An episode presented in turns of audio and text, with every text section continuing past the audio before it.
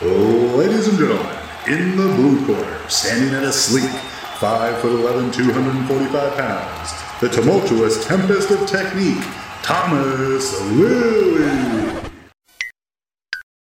And in the red corner, at a curvaceous 5 foot 11, 315 pounds, the jovial juggernaut of judgment, John Cheryl Sheridan. A meeting of the masters of mastication. Turn your attention as they delve deep into all things lifting and more. This is Peak Speak. And we're back with exciting news. Yes, we are now professional. We have a sponsor for the show, which is awesome for us, but even more awesome for you. Indeed, because who doesn't love a sweet, sweet online shopping discount code? And in this case, it's an online shopping discount code that gets you delicious coffee delivered to your doorstep. From our good friends, Prism Coffee, who are four Canberra lads who I've known for a while uh, who've all worked in and around the specialty coffee industry for some time now, and now uh, out on their own. They've got a roaster, they're roasting beans, uh, and just generally kicking ass with delicious coffee. So, John, how do the people get this amazing discount you speak of? Go to their website, which is prismcoffee.com.au. Pick from the couple of different blends and some single origins that they've got. You can get it ground, you can get it in whole beans if you prefer to grind your own. They've got all of the options. Uh, and then you use the code PeakSpeakCoffee in the discount bit of the shopping cart, and uh, you'll get a sneaky 10% off, and it'll rock up on your doorstep in some amount of time. I don't remember exactly what it is, but I think they express post everything, so hopefully quickly. Perfect. Amazing. Well, And- that's it. Without further ado, here's, Here's- the episode. Yeah. Presented Enjoy. by Thomas Lilly and John Sheridan. Baby cry in the background, not included. So don't say anything controversial, Will. Uh, now that we're recording, keep all your uh, shit talk on how you're going to beat Orb next time you see him at competition. eh? He's going for a thousand and twelve weeks. What do you reckon?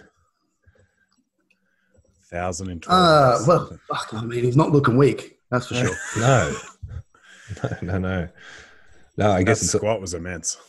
yeah. Yeah, I, I, I still hold my belief. I think he has a better shot at 410 than he has at 350 deadlifts. But yeah, uh, however it comes together, I'm sure he doesn't give a fuck. Yeah, yeah, yeah. No, I, I and then I, rate will be really I agree. I think, um, I think he's strong enough to do a thousand. Whether or not he can put it together on the day is is going to be the thing. It's always the case when someone's like clearly strong enough to do a particular total, um, but just like if they have the absolute perfect day, then it just Yeah, hinges on the day being perfect, right? And as I'm sure Will would attest, not that I can attest to from personal experience, but I imagine when you're very, very strong at the top end of any performance uh, area, putting it all together on the day is the hardest part. I think the fact that he's doing it at what is it, Sydney Cup, uh, whatever it's called. I don't know. The GPC Sydney thing will be a little bit more uh, friendly than doing it at Pro Raw. Oh, yeah, for sure. And the, got a little bit of a weight cut, so he can come in a little bit heavier. Definitely not as much noise, Yeah. Yeah. nowhere near as much pressure. Yeah. Well, You know, who's compared? Probably been second place by hundreds. Yeah. There's something I think about not having someone who's as strong as you breathing down your neck and forcing you to make good decisions in terms of attempt selection and things like that that makes it a bit easier to be able to line up all the ducks you need to be in a row to have that perfect day. Yeah. And little things, just being able to sleep in your own bed and eat your own food Yeah. and not being in, a, in such a foreign environment, have everyone that you normally have there. Not having to coach at the same time. Mm. for him. Yeah. And then Sure. uh, we got Rate in Perth doing that in a month, two months, whatever it is. Yeah. It's something But like that. looking hectic. Uh, That is if Rate does 110. I don't know if he's still 100, 110, whatever he does. Yeah. It's a mystery. Mystery. I'm always going to maintain uh, until someone proves otherwise that Rate is by far the best uh, or the strongest pound for pound lifter in Australia. Like Uh, I'm biased. I just like him because I like him. I just like watching him lift. But that guy's freaky. Crazy strong. It's absolutely insane. It's like watching a robot lift weights sometimes. Like he's just the way he deadlifts is fucking awesome. It just yeah, it's ridiculous. Uh, People we- always go like me. They're like, "Oh, this new guy. Have you seen it? Like rate guy." Like, you look on open powerlifting, and it was. I, I think his first comp was 2006. been powerlifting 14 since years. he was like three years old. Yeah, yeah. I hope he's strong. we have to apologize as well because we're doing the three-way Zoom thing. It's going to be a little bit like uh, cutting each other off a few times. for all yeah. those listeners out there. Okay, well, I want to start with two questions, and that is, what is your favorite coffee, and why is it Prism Coffee Co? I was waiting for coffee. uh, yes. Yeah, I, I love it. Oh my god, that was the best. And you love it even more when you use the code PeakSpeak and get a like ten percent discount. It's 100%. What is what's your go-to coffee? Like you go to a cafe, what's what's your order? I usually it's a latte at at a uh, at a cafe because like the frothy milk and stuff like that. but when I'm at home, it'll be almost black. So I'm not super picky. I'm not um, like I need to have it this way. It's just that when I go out, I hate ordering a black coffee at a cafe because I feel like it's even less value for money. It's also really easy to fuck up black coffee. Like you can hide a lot of average coffee with milk, but when you're like, oh, I'll have a long black, and then you take one sip and you're like, oh, actually, cool. That's just like black toilet water. Great. Thanks. it feels like you've been even more ripped off as well. Yeah, and I'm uh, I'm not a guy that has it like super hot, and I feel like black coffee is always I don't know. I'm sure there's a reason, but it's always just like boiling water. It, that's because it's boiling water, Will. What- yeah. that's how they do it. They, they, they pull a shot of espresso Ah, yeah. on top of like 300 mils of hot water. That's that's that's that's all long black is. yeah, but I mean, yeah, that's cool at all. Like it's just like it's just I can't drink it for half an hour. Yeah, I'm real bad. Like as soon as I'm handed my coffee, I pretty much scull it. So I could really struggle with the long black thing. Besides hating long blacks as well. So Yeah, that's because you Those only drink orders your. are extra hot. Yeah, I don't understand people that order milky coffees extra hot. Like what you're just getting is burnt milk, and it tastes like shit. Yeah, it's it. She orders it to the point where it's like like it will scald your throat if you drink it. I don't understand it. Whereas mine will be like room temperature. you have to wait for it to cool down before you can drink it properly anyway. She doesn't. She, I don't know what it is. It's, it's, it's insane. She's just next level. Venezuelan. Um, so what what are you doing with your training at the moment, Will?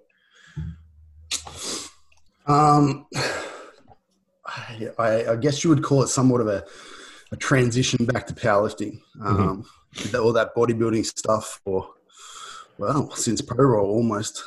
Um, Since lockdown, screwing about, just trying to trying to grow, have some fun, get my mindset back, and then uh, it was only a week or two into squatting again, benching again, deadlifting again. Um, so yeah, it's still feeling a bit trash on that front, but uh, but yeah, trying to trying to build some volume back up, and then trying to get the body used to that again before I go back to full what you know what we would consider a powerlifting program, a more specific program. It's Even doing I think three sets of squats. Uh, and the same on bench and deadlift is just beating me up hard at the moment. So yeah, just Yeah. building some capacity back there. And how does it when you when you you know you finish up pro raw and you or finish up prepping for the comp that didn't happen, uh, and then you you break away and do the kind of bodybuilding training? It's been what almost six months now. Um, I Mm. think uh, you know a lot of a lot of newer lifters would hear something like that and freak out because they need their beloved squat bench deadlift and they think any second not spent training is a second lost towards getting stronger. Um, what what do you think is the I guess the mindset that you took that allows you to not think like that? Uh, I think we've just been doing it long enough that you realize that, it, that the skill comes back. Mm. That um, the efficiency comes back. Like I know how to squat, bench, deadlift. I know I can get it back. Uh, and I'm not super worried about not being strong all the time. Whereas if, if yeah, five years ago, completely different, completely different game. I think I would have freaked out for sure. Uh, yeah, we, we, all know, like all of us have been in the game long enough that we know that um, that to be the strongest powerlifter isn't about just belting it, going hard all the time. It's it's it's kind of like an outlast game. It's who can continue to do work and slowly chip away for really really long times and not you know not get injured, not not do those things. That's that's the some of the keys to to the long term game. So I don't know. I feel I feel like it will um, benefit me long term. It's it's hard to say right now, but I feel better. My hips are better. My shoulders a lot better. So so far so good.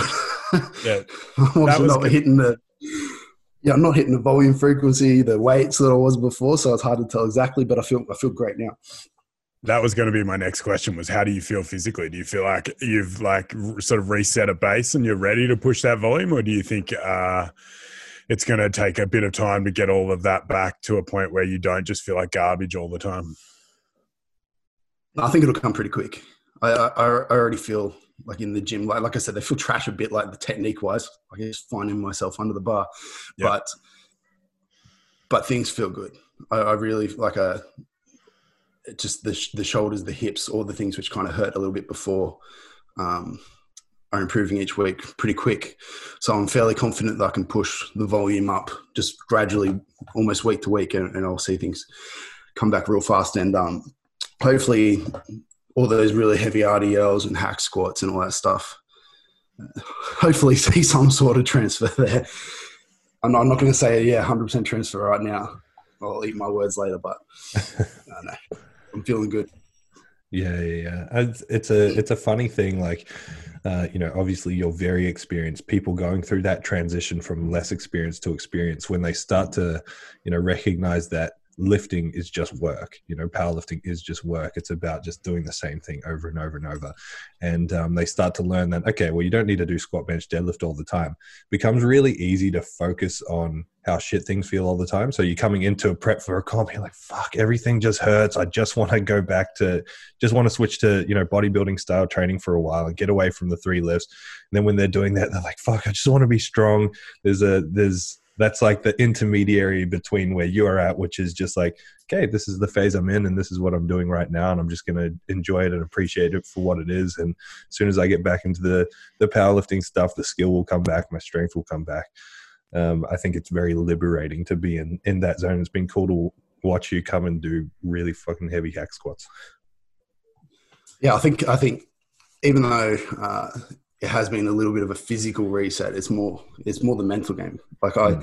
I kind of miss those. Like you said, um, everybody kind of wants to do go and do some of the bodybuilding stuff or do some of the other movements, but you don't really ever get a chance because you've got a comp in three months or whatever it is, six months. And so it's it's really like uh, the world is never going to be well. Hopefully, never going to be like this again, where we have a big break and we get a chance to.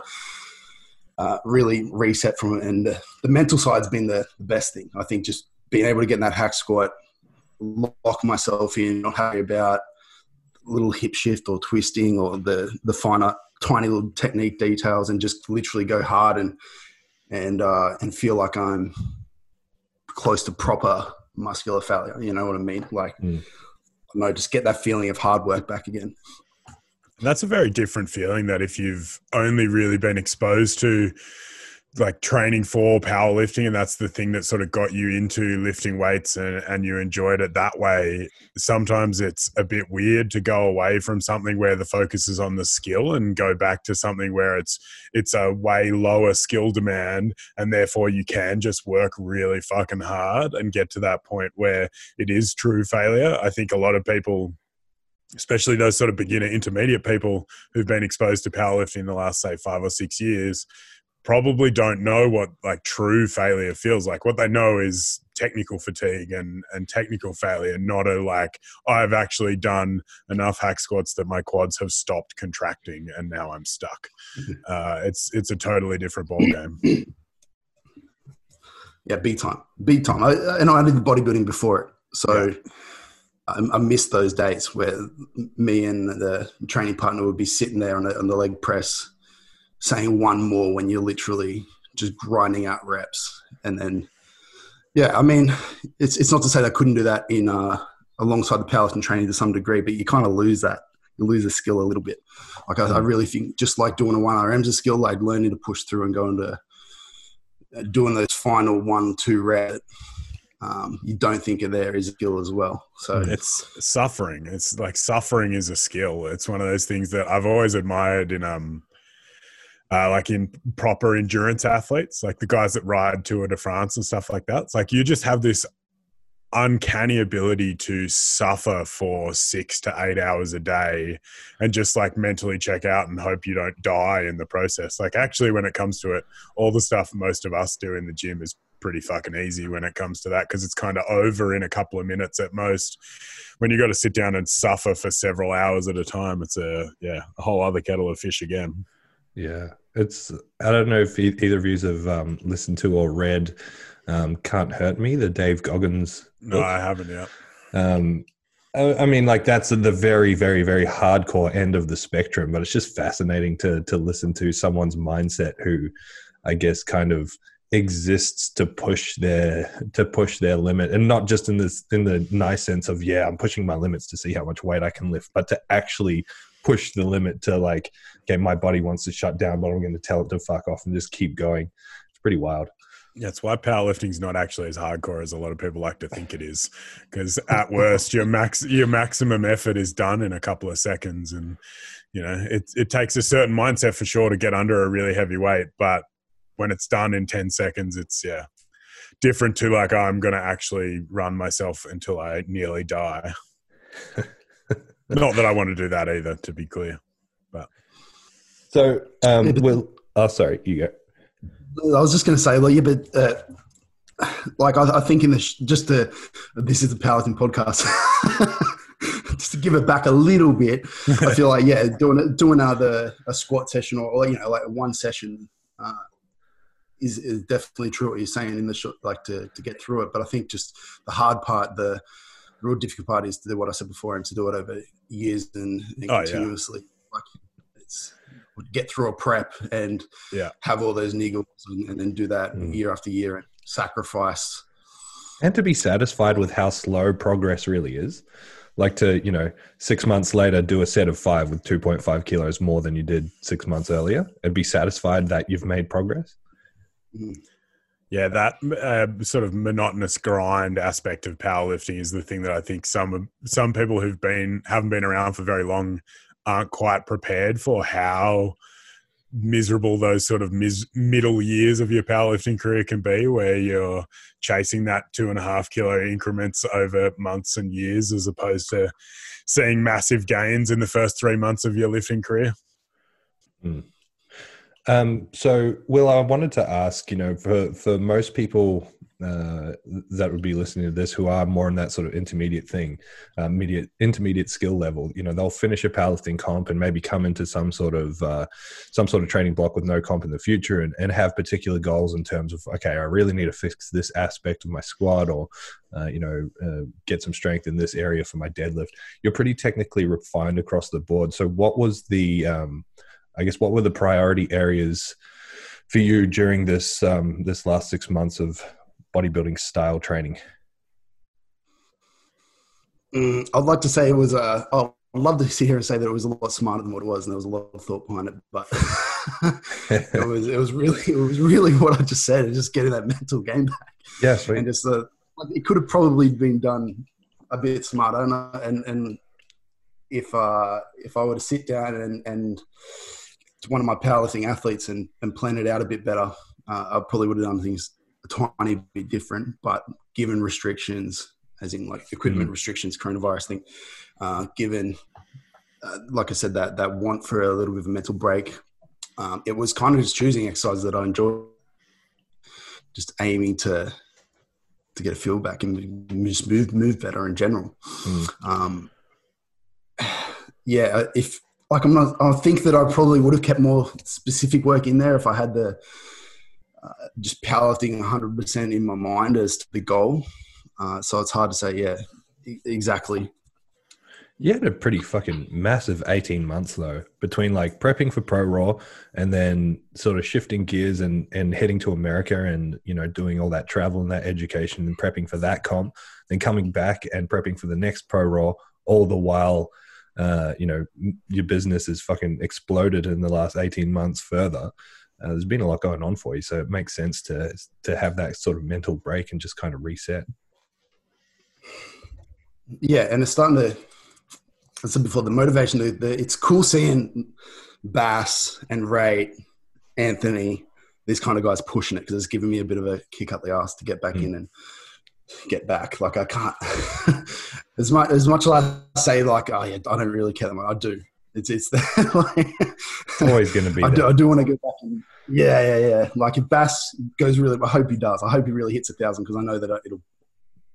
I know, I know there's a switch in my head that I'm trying to ignore right now, but I know there'll be uh, something that says to me like, okay, like we have to fuck shit up now.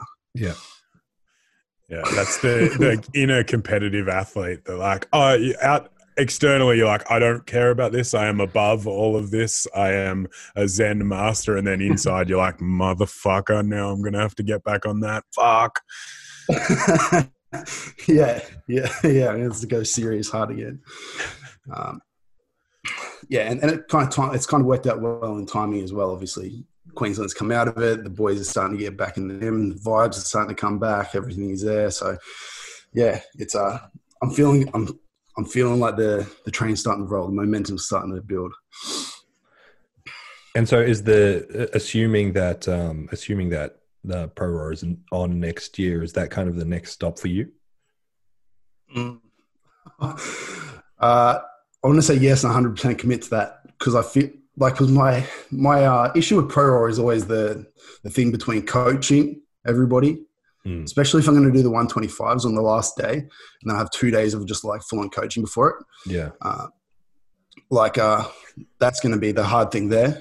It, like part of me really wants to go back to America and compete over in Miami because I just thought those guys were just awesome, and uh, to go and compete with guys, even I'll get destroyed by guys like Jamal there, I think it'd be really fun Mm. um, to do that.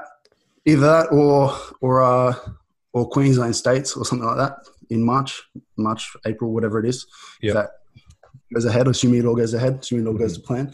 But yeah, definitely earlyish next year because if I start to drag it out past that, uh, it's going to be a lot mentally harder to come back. Yeah, yeah, yeah. You just go straight back to bodybuilding, whip out the G string and the fake tan. yeah, maybe, maybe with the maybe maybe with the G string. Not on stage though. Just in general. Yeah, good. Like you got a home gym now. You can train in whatever you want. That's it. You get to make those rules. Mm. Just for the gram. So one thing I one thing I wanted to to bring up while we've got you on because you know in your uh, in your travels over to the states you did uh, you did some uh, some stuff with Dr. Pat Davidson. Who else did you see? Did you was it That Cupples. Cupples? Yeah. Um, there's there's kind of this growing trend uh, in Instagram, I guess, uh, of uh, of of a real like education boom, which is great. Like it's it's great to see people uh, critical thinking. It's great to see people applying sports science uh, into stuff like powerlifting, which really has no science and no attention given to it because it is a bit of a no-name sport in that sense. Um, I think, uh, th- like the the analogy I used with you guys, there's a lot of similar to RPE style stuff where people are seeing RPE by the top dogs uh, and then implementing it into their own training without really knowing what they're talking about or without really having the experience uh, to do so. And I see that a lot with with this kind of stuff, with like a, a draw from uh, strength and conditioning style stuff, stuff that doesn't maybe have direct application to the strongest squat, bench, deadlift, uh, and then inserting it into their powerlifting philosophy. Uh, so the reason I wanted to ask you is because you've seen that from the inside out, and you probably have a better handle on opinions from people like Dr. Pat Davidson. Um, so I guess I just wanted to open that conversation. That wasn't really a question, but you guys know what I'm trying to say. We already spoke about it. yeah, I know what you mean. It's all the, So the little, uh, yeah, th- uh, I think what you're trying to go down the route of is all the little sensory stuff, the the trying to get in better positions and um, uh, how to say it, like, but Yeah, all, so- all these little like. I'm really heavy into the PRI. You guys know that that sort of world. Obviously, going and doing Zach's and, and Pat's course really um push that a little bit further. Uh, but I feel I feel like it, it's all kind of drills, all kind of stuff, just to make us move better, feel better, stuff like that. And we, we would know that the, the problem with that when you're applying it to powerlifting is that powerlifting is three lifts. It's super duper specific. In in a perfect world, we would just do squat, bench, deadlift over and over and get super crazy strong like that. And like I said before, the, the aim of the game is to um is to last. And so yeah, where these drills fit in, I think is is that it's just kind of like uh, just pulling us back away from compensations, pulling us back away from uh, the, the the downsides to that specificity, and just trying to get us to. I, I don't think ever any of us is going to uh, ever can. We're never going to see like a low bar world record squat performed on the powerlifting platform with like a a super upright torso and you know a stacked like pelvis and, and things like that. Like it's just not a performance thing. And i think that's the the uh the hard part about trying to apply this stuff to to powerlifting is that it can get confusing in the when you see zach or pat or whatever talk about oh this is real squatting or a squatty squat or whatever they call it. Um you can see oh okay like okay then yeah that breakdown comes in the, the conversation i feel that powerlifting is a, just a different beast. Like performing a one RM squat with max loads to competition standards is, is different than trying to to move better and feel better and and get as deep as possible and use all joint range of motions. Like it's a I feel I feel like that's that that's the missing link is that we need to separate and, and understand the context is, is different. Those guys aren't powerlifters.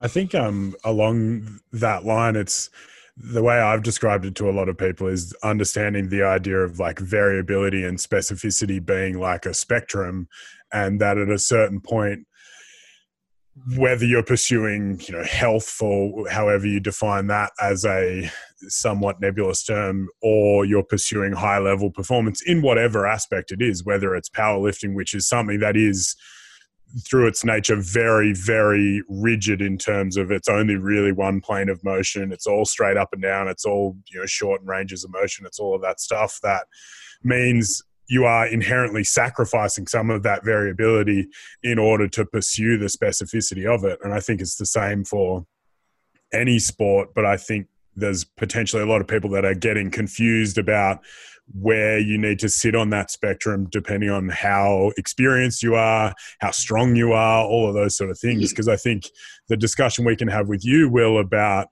you sacrificing some level of movement quality or anything like that to pursue a thousand kilo total is a different kettle of fish to someone who's been lifting weights for two years and be like, no, I'm a power lifter. It doesn't matter if I don't have full range of motion in my hips because I'm a power lifter and I total 500 like that i think that's a, a very different discussion because it's the longevity piece like if you're making those sacrifices in your movement quality to pursue your 110 kilo squat that's probably not the same discussion that we're having with you about sacrificing movement quality to pursue a 400 kilo squat.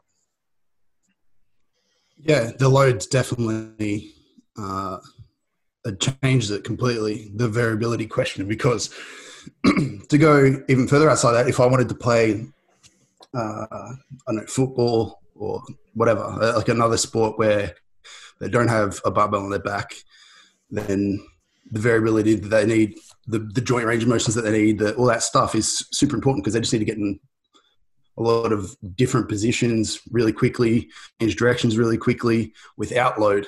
And as soon as you add high load, high output uh, to to the equation, it, it it changes it completely. Like um, in one of those in the presentation that I did for uh, the Rebel Summit, it was I was saying I was using the analogy like in uh, in powerlifting, we want to be like a train on tracks. Like we want to. We don't want a huge amount of variability. We want to we want to have all the force that we apply into the ground or into the bench, or whatever, go straight into the bar. We don't want to be able to move around a lot. It's, it's a detriment to um, to performing a one RM. Mm. Whereas uh, if I don't have if I don't have that huge amount of load and I don't need to stabilize the joints and do all that kind of stuff, then it's not really a a, uh, a topic. So yeah, it's definitely a context thing. It's a I, th- I think the way I see it coming into powerlifting is is what you said is, is, is a year round approach. Is going like, hey, maybe we need to. Well, we definitely need to go super specific. We need to do a lot of squat benching and deadlifting to get really good at squat benching and deadlifting. We have to sacrifice the joint ranges and the variability and that kind of stuff to get there. Um, things are probably going to hurt a little bit. We're probably going to get these quote unquote compensations. We're probably going to get a little bit of inflammation and and whatever. Uh, it's part of the game. It's part of it's part of competing, and it's part of especially powerlifting competing and, and doing one RMs uh, really well. And then in off season, maybe we we do chase that uh, that movement a little bit more, depending on where you are on the scale.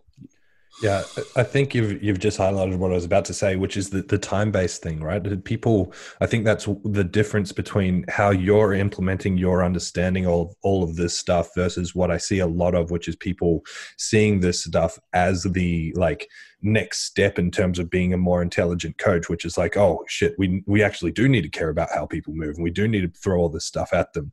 Um, the fact that powerlifting training or training for this sport of powerlifting doesn't exist in a 12 week vacuum, right? It exists as uh, a periodized system over time, and there are going to be periods where we pull away from that train track mentality, that specificity aspect, and we really focus on how is this person moving? How can we start to, you know, uh, create better movement patterns, not just for squat, bench, deadlift, but for long term joint health and improvement and all that sort of stuff as well. I think people get stuck into like, oh no, we can't do powerlifting by doing squat, bench, deadlift, and a few accessories. We have to do all this extra stuff, and it's just like figuring out the context of where does this fit into your training and when and when is it a, an appropriate time to shift your focus away from that? Like whether it's a yearly thing or whether you're like actually I'm going to do like the next two years is like I've got these three big comps lined up over two years.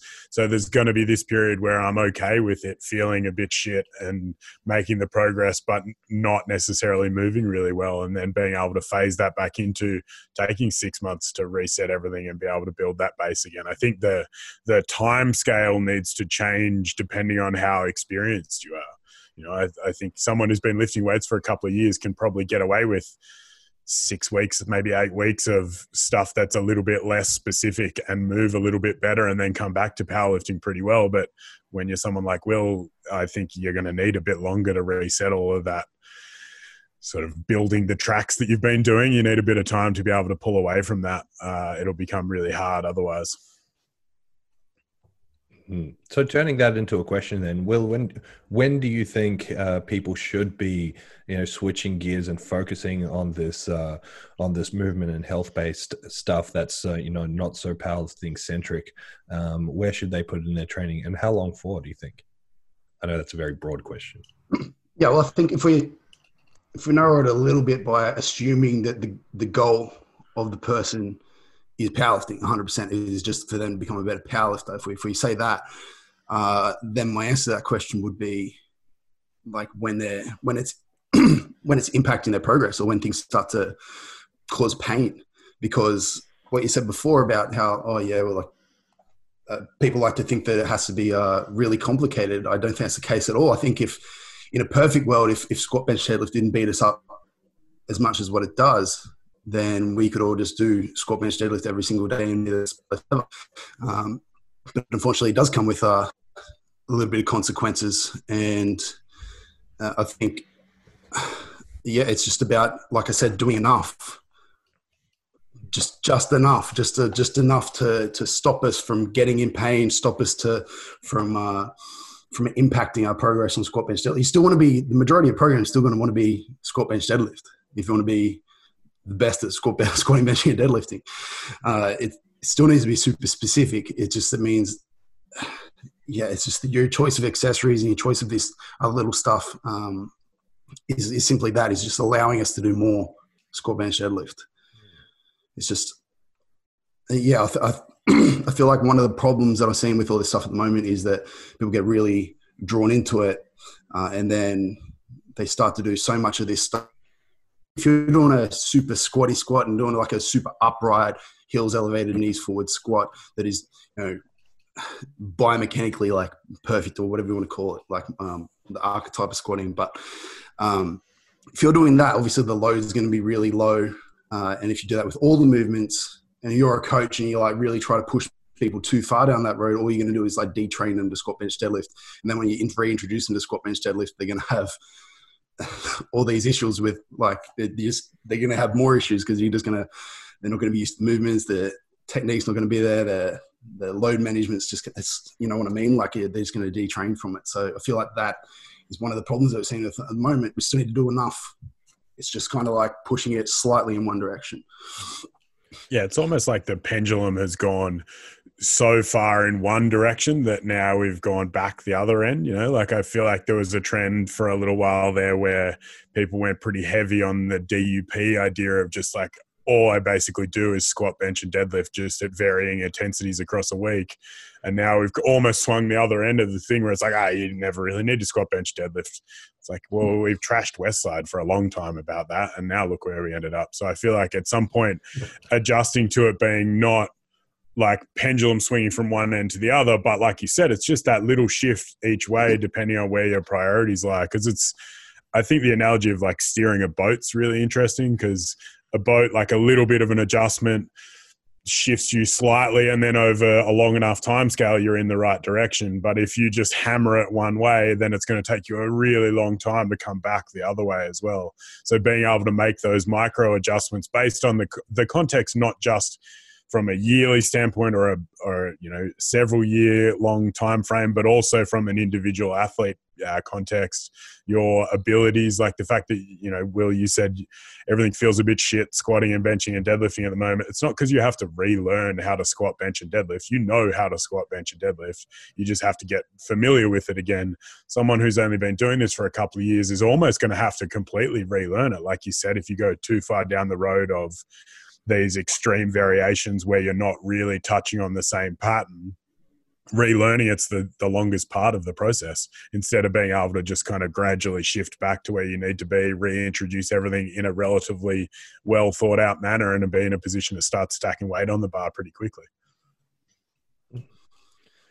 Yeah one and the, the background of the person matters a lot too like yeah. uh, person's come from playing football or they were gymnasts, uh, something like that, then the amount of variability work you're going to have to do with them is minimal. Like they're probably the person that you're going to just go like specificity, squat, bench, deadlift, smash them with. Like just they're going to be able to do that, not get near up as what what I would now. Um, and then you get the other guy who walks into the gym and he's never really done any sports in his life. He's not really athletic at all. He's kind of locked up from sitting at his desk all day uh, and wants to to uh, jump into powerlifting and do something competitive first time in their life, like there, you take a little bit more of a balanced approach with that person. So it's it's all person dependent, but they're all doing some level of squat bench deadlift. That's for sure. I think one one annoying trend that's come with it, um, you know, people like Pat and people like uh, Eugene Teo and, and, those kind of people um, like they they thrive off this polarizing social media sort of stuff right? Really stirring the pot for the sake of stirring the pot for the sake of stimulating conversation. It's a very intelligent way of approaching polarization because they're saying stuff that's really annoyingly true right? They'll say stuff that you can't really argue with but they'll put it in a way that creates controversy. I see this like filtering down to uh, to other powerlifting coaches things like nobody needs to do a deadlift from the floor besides a powerlifter. And i'll see a powerlifting coach say that and i'm like what? Why are you telling people to stop deadlifting? Your job is literally to tell people to deadlift. It's like stay in your lane a little bit and, and kind of recognize and understand what you're saying. I think the the biggest issue i have with that is that people are now starting to say stuff like this or see stuff like this as an out to you know maybe not having the skill to guide people into the right positions or to fix you know uh, stability motor control issues that people may have. So like the example i used uh, with john yesterday is the equivalent of like you know the gen pop really overweight man or woman that says i've tried every diet in the book. It's like no no no you've tried every diet that you know. Uh, this is like saying I've tried everything to get get this person to hit depth, but they just cannot physically hit depth. It's like, no, no, no. You just don't have the tools or the skills to guide this person into hitting that position. This person cannot do low bar. Well, maybe there's more strategies that you can use to get them into that because, like, I think things like low bar squatting are so heavily demonized because people have a hard time figuring out what uh, what they need to do to prevent or solve issues that people garner from those, you know, uh, bad quote unquote bad positions that we get in. Because there's no reason why you can't do a low bar squat without beating up your shoulders sure, load over time and uh, you know uh, poor control in that position is going to beat you up to a degree. Uh, but I don't think there's any reason why we can't uh, work towards correcting that and work towards making that a sustainable movement. You know, what do you guys think of that? I think the um the polarizing thing that's it's exactly that. These the guys that you mentioned like Eugene and Pat and a few other people like that are throwing polarizing comments out because they're playing the the Instagram game, and then what they get is a bunch of people who have this really visceral reaction because they can't get away from their own bias, be it they're a powerlifter, like no fucking low bar squats are the answer to everything, uh, or something similar. And so they have this gut reaction to like, oh, it starts this conversation because they're defending their emotional view. But the people that then just parrot the same message uh, they've just flicked their bias from one end of the spectrum to another and they're just trying to parrot a different message without understanding the context that is that that goes into a statement that's only 15 words long you know? Like pat davidson's putting decades of education into 15 words and you, you see people who come in like oh you've been lifting weights for two years and you're trying to have the same discussion. It's just not the same thing and i think understanding you know, like the three of us can have this discussion because we've all had enough experience to know that when they say something like that, there's a real, like, you know, there's a little asterisk there that says, like, hey, this is the discussion and we're having, and it's a, it's about having the right context for it. But if you don't understand it and you just jump on that bandwagon, it becomes a very um, reductionist approach to things very quickly. Mm. The I don't know if this is exactly in the direction of what you said, Thomas, but uh, like I feel like the the missing ingredient is effort on them. As in, like I've seen Pat train in person, and when he's doing a, I don't know, like a a Zercher squat or something, like he's it, he's he's pushing that so hard, like to proper like he's you know sweating like dying like, like there's people spotting him and stuff, you know, like he's going freaking hard on that just for that split squat or that whatever it is, these machines, like you've seen on machines, he was nearly rips the machines in half. Um, and Eugene's the same. Like I've seen him like fail uh, like on his machines and, and really push everything really close to failure. Both of them train really, really hard. It's just, and, and like I think you said that people use it as a scapegoat for not being able to teach it, but I think they also use it as a scapegoat for effort a little bit as well. Uh, you can't, sure, like a like a front squat. Uh, I see as like a, a, bit of a regression to a, a bit easier to brace and a bit um, bit more friendly on the body than a low bar squat. I think it definitely has a lot of benefits over a low bar squat for most people, but still need to push this stuff hard. You still need to get close to failure. You still need to to give the body enough stress for it to adapt. You still need to do something to move forward. Um, and yeah, these aren't these aren't meant to be like regressions in in the in terms of just making them easier. It's just like make it, you're making the position easier to hold so you can push harder. Uh, mm. I, I, think that's the thing missing here. Um, but yeah, I, I, think you're right. Uh, I think uh, uh from a coaching perspective, um, people probably do need to learn to to teach me a bit better. They need to understand load management a bit better. They're still going to be big tools in uh, making exercises better or safe technique load management. Um, Pat, Patton, those guys use them as like a, a front squat will be easier to teach one or two cues rather than five or six cues for versus a low bar squat. It's a it's, it's a regression progression spectrum of things. They're moving up and down that spectrum, choosing the right X for the right person. But like I said, they're still going to push them hard. That's that that should be used. It, it should be used like that. You're choosing the right exercise for the right person, and but you're still applying all the other principles. Mm. Well, I think part of that comes from understanding the the often inverse relationship between the skill demands of an exercise and your ability to output force. So, someone who doesn't have the skill necessary to be in a really solid low bar position can't necessarily work as hard there.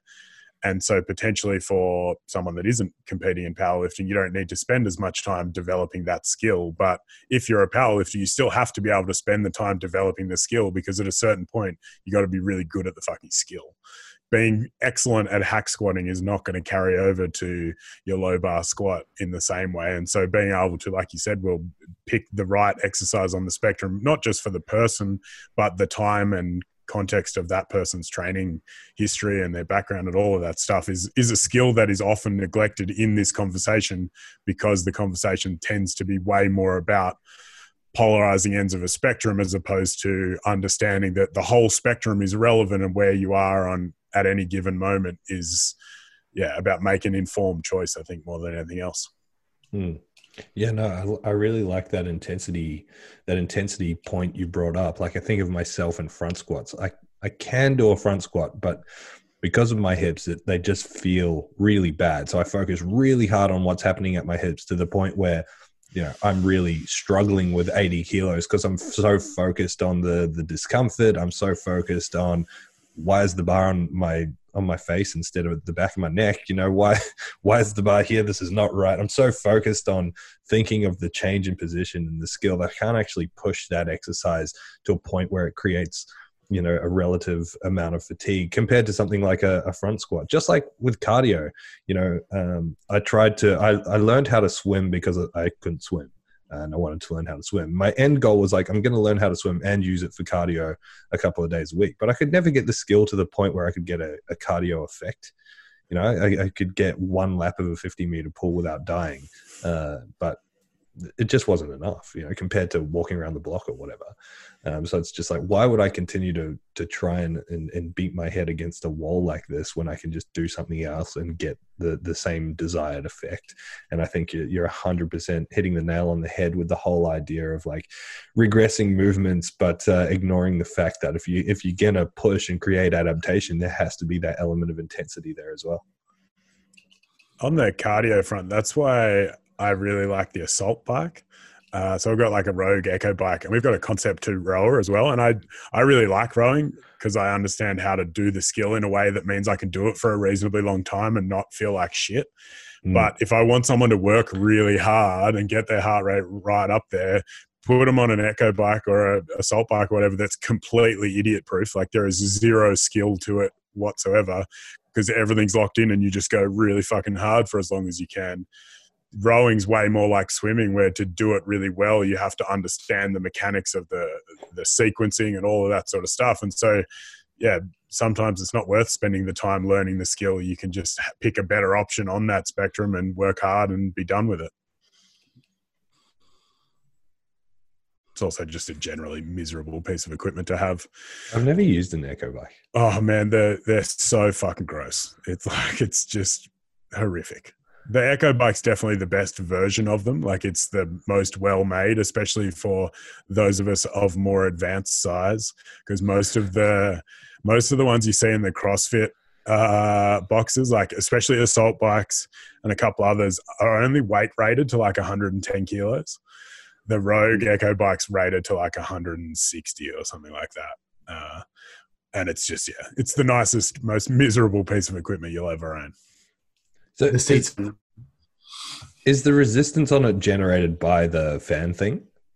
Yeah, Yeah, and it's the thing with the uh, Echo bike is it's belt driven instead of chain driven, so it's really smooth and it doesn't feel real janky and kind of like it's going to fall apart. Like everything Rogue makes, it's just built really well. Uh, so yeah, you sit on an assault bike and the three of us will feel like the thing's going to explode underneath us, especially once you can put out a lot of power. Um, but the the Echo bikes, yeah, built like a rock. It's excellent. I don't understand why three of us would be sitting on the assault bike together. That doesn't make well, sense. I mean, why wouldn't we? You- You're asking the wrong questions here, Thomas. Cool. I don't really have anything else to say on that whole uh, thing that we just spoke about. If you guys don't, No, I feel like we covered everything pretty well there. What are you doing with your diet now, Will? Are you back up to like five billion calories again? As as he drinks from a fucking three liter apple Yeah, juice that's what- container. That's why I asked. Yeah, I'm trying to get the weight back up. Um, uh, it's trying to push back to 120. So, yeah, trying to trying to get to 120 lean-ish, but it's just such a mission. I just like I just have to get it hard. Like it's if I try to push like do the standard diet approach where I'm just like, oh yeah, I'll go into a slight surplus and, and stuff like that. Like it, it's just too hard because like if I miss a meal, like each meal's like a you know a thousand calories or whatever, and then I end up in a stupid deficit. So I just go hard and try and push a little bit harder because I know that if I miss a little bit, I'm still going to be in a small surplus, and it's going to be it's just going to be better over time, and I can lose the weight pretty easy. But yeah, I'm basically I'm on six, just over six, like six thousand seventy or something calories at the moment. It should be, and um, and yeah, it does mean drinking my juice out of the straight, just going hard on it. Yeah, yeah John, it's, not, does it's it- not exactly me. Does it piss you off, John, when people say, uh, "I want to be leanish" from a guy that's always got veins in his lats? Yeah, it's a bit ridiculous. Um, but uh, I've long ago uh, resolved myself to never being able to see veins in pretty much any part of my body, so I'm okay with that. It's like when the the fucking chick that can arch and have her ass touching her head is like, oh, "I'm feeling really tight today." You're like, fuck off, yeah, yeah, yeah, go away. yeah. As they just do a full length split, just oh, just everything's a bit tight today. Yeah, You know, I haven't had a chance to watch your um your six thousand calorie video. I need to I need to watch that. Yeah, we outlined the full diet and that is what it's meant to be exactly. Like I said, I'm not here measuring out my juice or whatever, but but yeah, that's the general idea. Trying to push up to um, trying to push up to 120 by the next couple of months, and then uh, then there decide because at 120 I can kind of decide like if I do a 24 hour weigh-in comp, I could do 110 quite comfortably with a little bit of a diet. If I did, if I wanted to do 125s again, I could potentially push it up a little bit more. Um, hopefully, actually compete at above 120 and 125s for once. So, yeah, it gives me a couple of options sitting there. where are you sitting at the moment for reference? It's like 117, 18, something there. And do you find that's like you've kind of settled at that weight, or do you still have to work pretty hard to maintain that? Uh, this is all right. Like 115 is my, uh, it's it's okay for the moment. Yeah, um, 120. It's I don't know why, but 120 on the dot seems to be the point where I start to run into uh, the issues that come with being heavier, as in like having to wear a CPAP, uh, just everything being a little bit harder, like just moving around and stuff like that, just being warm, constantly sweating, things like that. 120 is really the the the, the edge of that cliff. I remember having a discussion with uh, Nathan Jones about it. He, he came in one day. I was like, "Man, you're looking big." I hadn't seen him in a couple of months. He was like, "Yeah, my wife said to me the other day, like, uh, we were just standing in the kitchen. She's like, "What do you weigh at the moment?" Out of like out of context, completely weirdly. He's like, "Oh, I don't know." She goes, "You sound heavy." it's like, yeah, when you when your breathing is labored and it sounds like maybe your throat's trying to kill you every night. It's you know you're in in the heavyweight realm. Ha- Has that number shifted for you? Like, because I, I was telling someone the other day about, I think it was Pro Raw 7, you worked really hard to get like up close to 110. And then after the comp, you did sort of a, a bit of an off season thing and you dropped to like 98 really quickly. Um, Yeah. Was that point then when you were like really pushing on the edge of 110? Was that kind of the heavy point then? And now has it shifted up as you've gotten, I guess, more muscular and been able to hold on to that muscle? yeah, you definitely adapt. Definitely adapt. Like uh, going to the the physiology behind it, but like you, you absolutely adapt. Plus, you just get better. You just get better at um, uh, just being able to eat. You get a little bit more used to eating that. You get a little bit more. Your body, uh, I guess, kind of adapts to it from a fitness perspective. I, I feel like being fitter at the heavier weight is a big key to it because mm. when you're just struggling to to move around at the weight, um, it it sucks. It's just like ruins everything in life is hard. Whereas when you, I've tried harder this time to to maintain at least a kind of base level of fitness, get the heart rate down, things like that. So I feel like that's helping um, hold it a little bit better. But um, it's still, I've, I've just, yeah, like you said, even Pro Raw 7. So we're talking 2015. So I've always, I've always struggled to put on weight, always struggled to push it up. Says the fucking biggest guy on the podcast.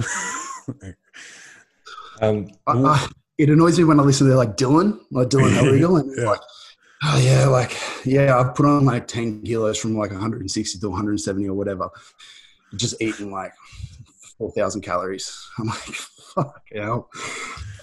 Yeah, I do his I do his nutrition, and it was like big work to get him to go from eating like three thousand to four thousand. It was yeah. a massive challenge for him. It's wild. People underestimate the misery that comes from having to stack a bunch of food into you in order to force gain weight like that.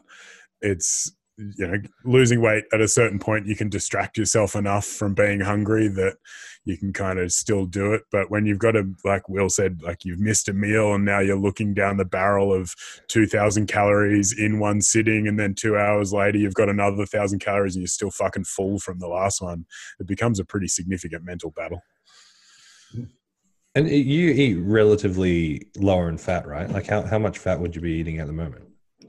Uh yeah, oh yeah, relatively, but it's not. I'm certainly not bodybuilding, low fat dieting.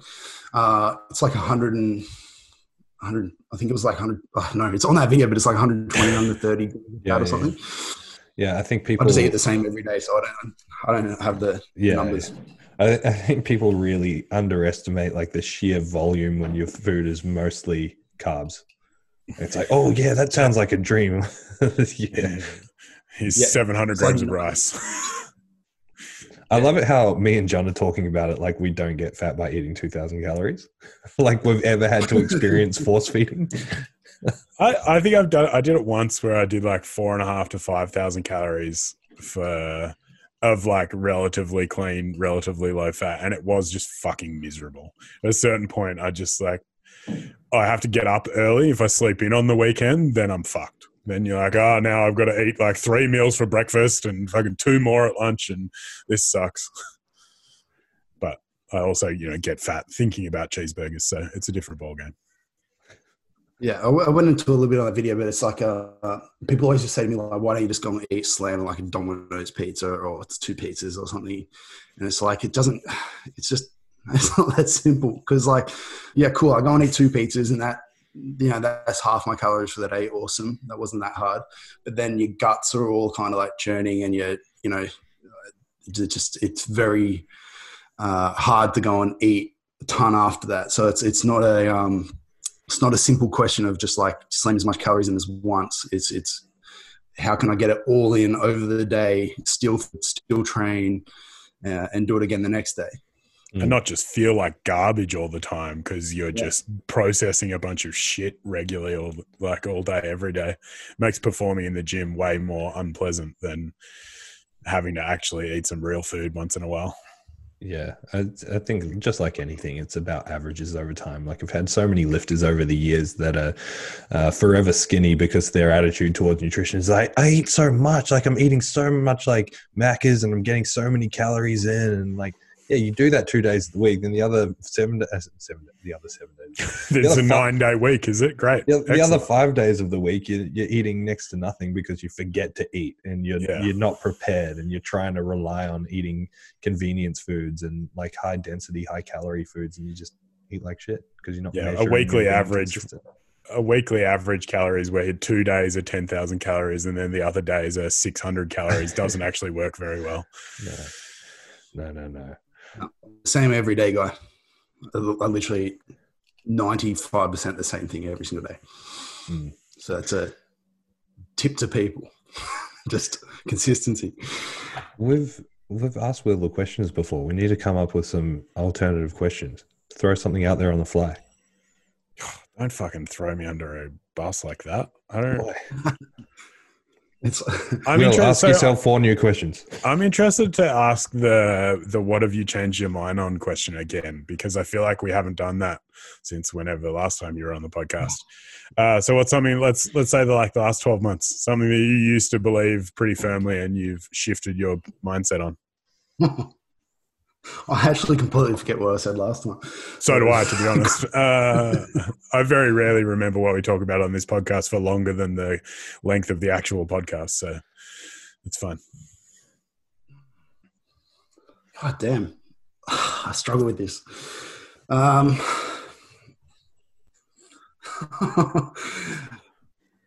it's it's it is. I guess it's it's annoying because that's uh, related to this whole podcast. But like, I only went to America in October, November. Hmm. So within the last year, a lot of the stuff that we just talked about in regards to um, all that movementy type stuff, uh, both in what we talked about, like bringing it back to specificity, but also like all the little things is in getting away from it. Um, morning killers. Like I- I've I've said for, for many years, uh, I think that the old approach of people doing uh, singles on low bar into a comp and then doing tens on low bar after their comp is their off season has been a silly idea, but being able to um, the doing those courses opened my eyes to a lot of different ways to do it. Uh, like I saw you, John, doing some hook lying dumbbell Mm. bench the other day. Your little post on that, which was cool. So it's definitely filtering out, which is awesome. But yeah, being able to um, just change the position of your body, change the position of just these slight little details that make us being able to push harder, longer, do the big stuff harder. Like it's just like I used I used to feel like it was very a separate thing. Like Mm. here's powerlifting and they're completely two separate. We have to do one or the other. But by doing the little things like the hook, being in a hook lying position or being in a 99 position while we do exercises, uh, it can be a way to to combine both in a smart way. So it's it's not so much uh, that I've completely changed on it. I've just got. I feel like I've just gotten a lot better at it.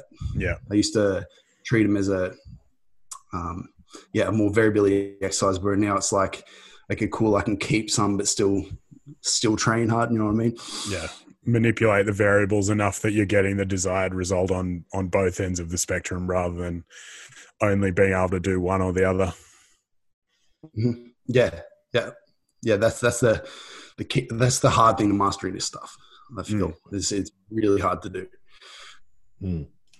Um, I don't know. That, that, that couldn't no, that that's answer it good. enough. That's good. Would you rather never squat again in your life or never bench again in your life? Oh my god! If you don't answer answer bench press, Will, you're done. You're not allowed to come back on the podcast. And and Uh, the squ- if you if you choose that you're going to squat, it, it has to be in wraps. Oh, okay. I'd probably pick bench press to be honest. Um, yeah, squats definitely beat me up the most. Uh, like they just piss me off. It's annoying. Uh, I, I probably wouldn't squat. I'll probably do something like I like. I actually enjoyed like the the hack squats and the leg presses and that stuff. So I'll probably just stick to them. Just slam those. All right. The bench then- just like just like that, ladies and gentlemen, Will Crozier will never return to Pittsburgh. And then part part B, you uh, you have to choose between bench forever and deadlift forever, but deadlift has to be sumo hook grip. Oh, this is the hard hard hard hitting questions of Peak Speak podcast. Yeah, jeez, jeez. I feel like I'm on 60 minutes just getting grilled. Um, ah, Jeez, I'm gonna have to get bench press. It's, uh, it's, it's not even sumo. If you said sumo, it's but you chucked in. Oh, ugh, that's disgusting. I knew it. I knew the sore spots. yeah. yeah, yeah, you know me too well. Oh, I just can't hook. imagine wanting to hook grip for the rest of your life just for fun. That would be such a miserable experience. Do you like? Do you just hate yourself? Yeah, no thanks. Um, all right. What? So you are never allowed to do powerlifting again. What would be your next go-to sport? Mm. Uh, it's easy to sidestep and just go into like strongman or bodybuilding. I feel like they're the obvious choices that I would actually have some chance of being. Yeah, good so at. if you if else- you didn't do a strength slash physique Yeah, yeah, yeah. sport, 110 kilos of Will Crozier screaming down the wing of a rugby field would be pretty intimidating. You've got the neck for it. for, for 30 seconds until I'm putting my hand up at the coach. I'm fucked, get me off. I reckon throw Will in the octagon. Uh, that would be fun. I would love to step into martial arts, but I just know that, um, like, it seems to be this this theme of late. Like, I'm sure it's been going on longer than I've been paying attention, but you know how everybody's all these powers just seem to be throwing the hat in the ring of like um, jujitsu and stuff right now. Yeah, for sure. uh, which I I feel like I feel like people do because they're on complete different ends of the spectrum. Because like at one at one point I was asking myself, why would you do that? Like they're so different. They're just so ridiculously different, and that's probably the reason. I guess. That's why I got into climbing fake rocks was because it was just the complete antithesis of squatting heavy and deadlifting heavy and all that sort of stuff. So it was a really nice change. The advantage of jiu-jitsu is no one's going to punch you in the face. If you get into like proper MMA, at some point you're going to have to cop a punch in the face, and I'm just not convinced that's a fun way to spend your time. Mm. Yeah, I like the idea of jiu-jitsu because it would it would uh, it identifies with my current fighting tactic. If I ever got into a fight, which would be just tackle them to the ground and lay on top of them. Yeah, oh yeah, So- hundred percent. Uh, as a man of advanced size, if you can get your hands on someone, they're probably in trouble. as long as they don't know what they're doing. Who would, Someone who's actually good. punch in the face. Yeah, yeah, exactly. who would win in a fight between Tank and Arkin? Arkenwood, he's the alpha easy. Tank's a little Tank makes a lot of noise, but he's a bitch. Who would win in a fight between you and Mickey? well, I feel like uh, I have the size advantage, just like being able to just sit on it. But um, it's definitely way more aggressive than me, and I'll probably back down. Yeah, I was going to say my money's on on Mickey. Scary. Yeah. Yeah, she's scary. Sweet. Any other questions, John? I'm just talking shit now. I've got No, I think shit I think we've we've fulfilled our weekly podcast quota of bullshit banter. So uh, I feel like we should probably wrap things up. Thanks for coming on, People are Will. by this point. yeah, I love it always, anytime. Appreciate it. Where can people find you? They are, you're more famous than us. They already follow Yeah, you. yeah, hundred percent. If you don't know who Will Crozier is, I'm surprised you're listening to this podcast. Yeah, yeah, and you've made it to this point. Yeah. But you have to say so anyway, just for the formality. Search Will Crazy on, on Instagram at WCross or find us at Nexus Performance on the on the business side of things, uh, nexusperformance.aus on Instagram. And then everything else will link off from there and you'll be put in the circle of ads. Perfect. Excellent. Thanks for coming on, man. All right. Follow us, love us, Peak Speak, Coffee, uh, Prism, etc. What the fuck are you talking about, Thomas? Ah. Just finish the podcast.